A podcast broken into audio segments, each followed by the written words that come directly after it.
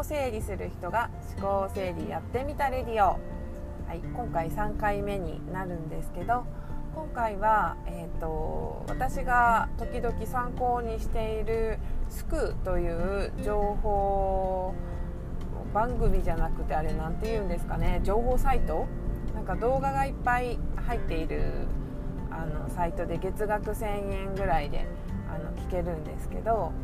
あのいろんなセミナーに行くよりもとても効率がいいので私はこう楽しくいろんな話を聞かせてもらってるんですが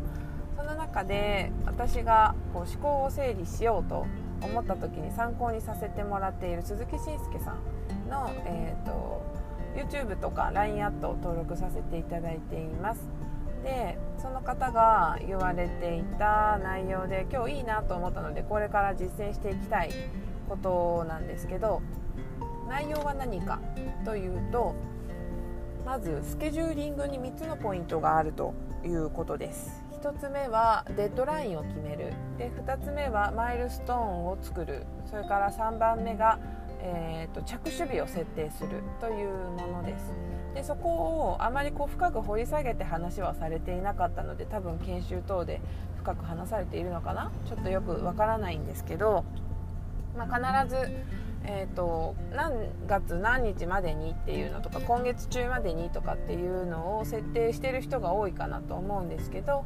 えー、鈴木さん曰くそれはあの何月何日の何時までっていうふうにきちっと時間単位で設定をしましょう。でこの時間は必ず過ぎないようにするっていうふうにあらかじめ決めておくというのがコツだそうです。確かにゴールが曖昧になっていること私もあったなと思うんですけど今月中にっていうのがオーバーしてもまあいっかみたいな感じでね結構ズルズルいってたかなという反省がありました。そしてマイルストーンというのは、えっと、長期目標の中に短期目標とかあの作っていきましょうというマラソンであればこう休憩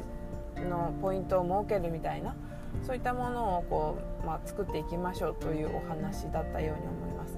ここまあ私も今話しててちょっとまだ不明確なんですけどねただ私もそうしないと絶対達成できないかなとは思うので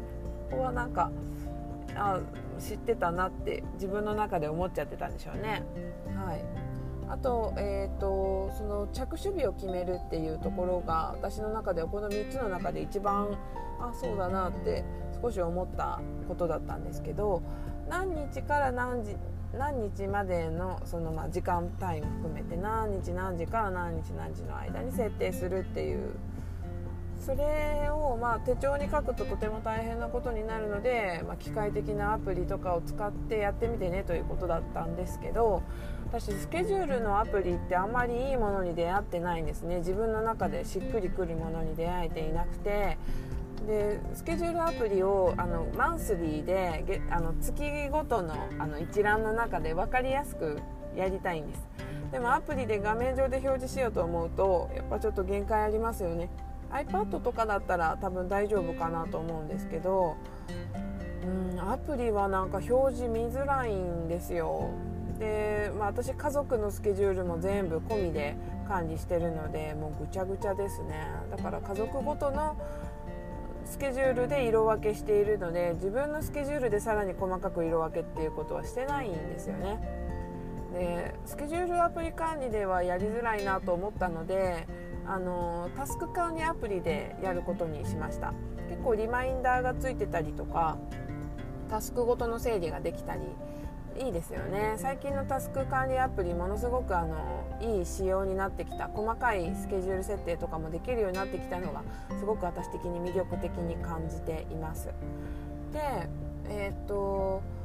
もともと私 iPhone 使ってるのでもともと入ってるタスク管理アプリがすごく、まあ、分かりやすいかなとも思うんですけど最近あのクライアントさんを通じて知ったトレロという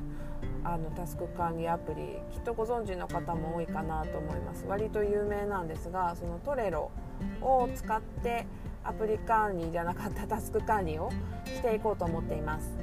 でこれだとあのボードっていうのがあって、えーとまあ、大枠とちっちゃいそのタスクみたいなのがすごく分かりやすく見やすく表示できるんですね。ジャンルごとにすごく分けやすいです。だからえー、っとタスク管理をしていく上でそこの細かい一番小さい枠組み なんて言ったらいいんですかね。例えば、えーと、仕事という枠の中の、えー、例えば会計管理をするとか会計のレシート入力を何月何日までにやるとかっていうのもそのレシート入力っていうのを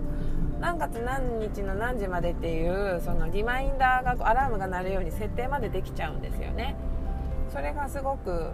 いいなと思っていてスケジュール帳にするよりかはそっちの方がこう一覧で見るといいのかななんて思ったりで、まあ、各ジャンルでタスク作っていくんですけど急ぎっていうのが急ぎっていうボードも作ったんです。でその急ぎにとりあえずあの後で忘れないようにあのこのタスクの中入れとこっていうのをできるように見返すことができるようなエリアを設けました。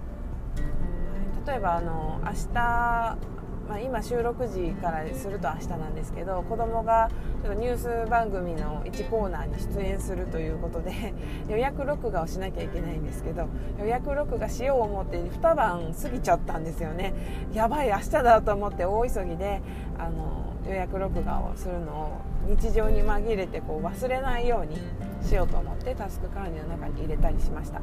なんかそういうこうちょっとしたことが本当に忙しすぎるとこう忘れてしまいがちで本当に私忘れ物が多いんですね。なのでタスク管理とかスケジュール管理っていうのを本当にシンプルにしていってここを見れば大丈夫っていう習慣を作っていきたいなと思っています、まあ、きっとそれは私よりも得意な方はとても多いと思いますし私はかなりできない部類に属するんじゃないかなと思うんですけどあの参考になったらいいなと思います。アプリなんかもねおすすめのものきっとこれからもいろいろいいのが出てくると思うのであったらご紹介しようかなと思っています。うん。なんかあの何て言うのかな。スケジュール管理とかタスク管理って皆さんうまくされてるじゃないですか。でも本当に忙しい職場で今手元に何も書くものがないとかメモするものがないとかっていう状況になっちゃうと本当に忘れがちなんですよね。常に必ず見返す何かを携帯しておくっていうのは大事なんだなってあの看護師になりたての頃にも思ったりしました。例えばあのナースは必ずバンを持って歩きます、えーと、バンって何かっていうとあの書類を挟むあのボードですね。ものを書き書きする時にこう書きやすくなるあのボードなんですけどクリップボード。であのバンを持って、えー、患者さんのところだったりとか回ったりね人によってはノートそのまま単体を持っていったりする人もいるんですけどその、えーと、メモ書きをするものを常に持ち歩いてそれを見返しながら記録をしていくんですよね。きっと多分どの業種でもそういったメモとか常に持ち歩くものっていうのは必ず持たれていると思うんですけどその何を主軸にするのかって大事じゃないですか。で例えば、えっと、私の場合では患者さんなんですけど人によってはお客様ですね。とか上司とか。そういった人たちから急にバッと何か言われてこれしといてあれしといてと。言われた時に私の場合は走り書きを書いたメモをの存在を忘れてたんです最初の頃。書いたのに忘れる。これはあのあ忘れないようにしなきゃよく忘れるんだっていう自分が忘れやすい。こういうことをしたら忘れやすいっていうのが分かってないんです最初。でだんだん分かってくるんであのあこれここに書いたけどこれ忘れそうだな。どういうふうにすれば忘れないかなって考え始めてそれでようやく習慣づいていったっていう流れがあります。これ無自覚にできてる人はすんなりできちゃうんですよ。でもあのできない人の気持ちが分かるのでできない人ってやっぱその後から見返しにくいところにメモしてたりとかなんかここを見れば大丈夫っていう習慣化ができてないことってあるんじゃないかなって思うんですよね。これって人に決められてもできないんですよ。自分で決めなきゃいけないかなって思っているのであのもし例えば自分の家族とかにですね忘れないでほしいから必ずここ見るようにしてね。って言ったって本人がその必要性を感じてなければ見ないんですよ。多分。そうじゃないですか。経験のある方はうんうんって言われるんじゃないかと思うんですけどあのその人に選ばしてあげてくださいね。もし人にそうなってほしいっていう場合はせめてこれとこれとこれなら多分どれがあなたは見返しやすいとか。でじゃあこれどれもちょっとうんって言われちゃったらじゃあどういうところなら立ち戻って必ず目を目に通すって。その必ずいつも毎日見ているものとかしょっちゅう見てしまうものっていうところで強制的に目にするように自分が持っていく必要がありますよね。例えば、まあ、その私だったらアプリはすごく大事なので振動して音まで鳴らして伝えてくれた方が助かるんですよね特にあのスマートウォッチと連動させているのでスマートウォッチで振動でお知らせしてくれると確実にその時間分かるんですよね私にとっては。それからあとは人によっては自宅でお仕事されてる方なんかは、まあ、トイレに貼り出すとかでもいいのかな。急ぎじゃなければいいんですけどトイレに貼って必ず覚えておくとか。何か必ず目にするところにあの何か気をつけることは必ず書いておくとか置いておくとか。うんまあトイレちょっと参考にならないか。はいまあそんな感じでですね。あの自分が必ず目にするところに強制的にちゃんと目に入るように仕組みを作っていくっていうのが大事かなと思います。でそういう環境をまず作るっていうこととそれから自分がそのいつからいつまでやるっていうのが実現可能かどうかを、まあ、よく考えた方がいいんだなと思いますね。今日聞いててとても思いました。なので私が今このラジオを、収録する録音するのを本当にあの空いたら時間が空いたらするみたいな感じでちょっと決めてたのでこれもまたざっくりですよね。あのここが自分の大雑把さだなと思わされるんですけど。はいここを決めていこうと思います。例えば、えー、今日収録しているのが8月の20日です。でじゃあ8月の30日までにじゃあ例えばあと3つ投稿する。というふうに数を限定したいと思います。8月30日の、えー、19時までにあと3つ投稿するっていうふうに数字を決めてしまおうと思います。そしてそれが達成できるようにあのスケジューリングしていくんですけど今日からですね。今日これはカウントしません。今日の、えー、正午から、えー、30日の19時までっていうふうに設定をしていこうと思います。でこれをタスク管理アプリに入れていきますね。であのこれ多分3つってはっきり決めてしまう実現可能な数字として毎日1個はできないので3つっていうふうに決めてしまえば多分私はできると思います。これはなんか実際に自分がやってみてあできそうだなって感じたので効果的な方法だなって私は思っています。他の方もぜひあのなんだろうなこの着手日を決めたとかデッドエンドを決めたとかマイルストーンを決めたこの3つでもいいんですけど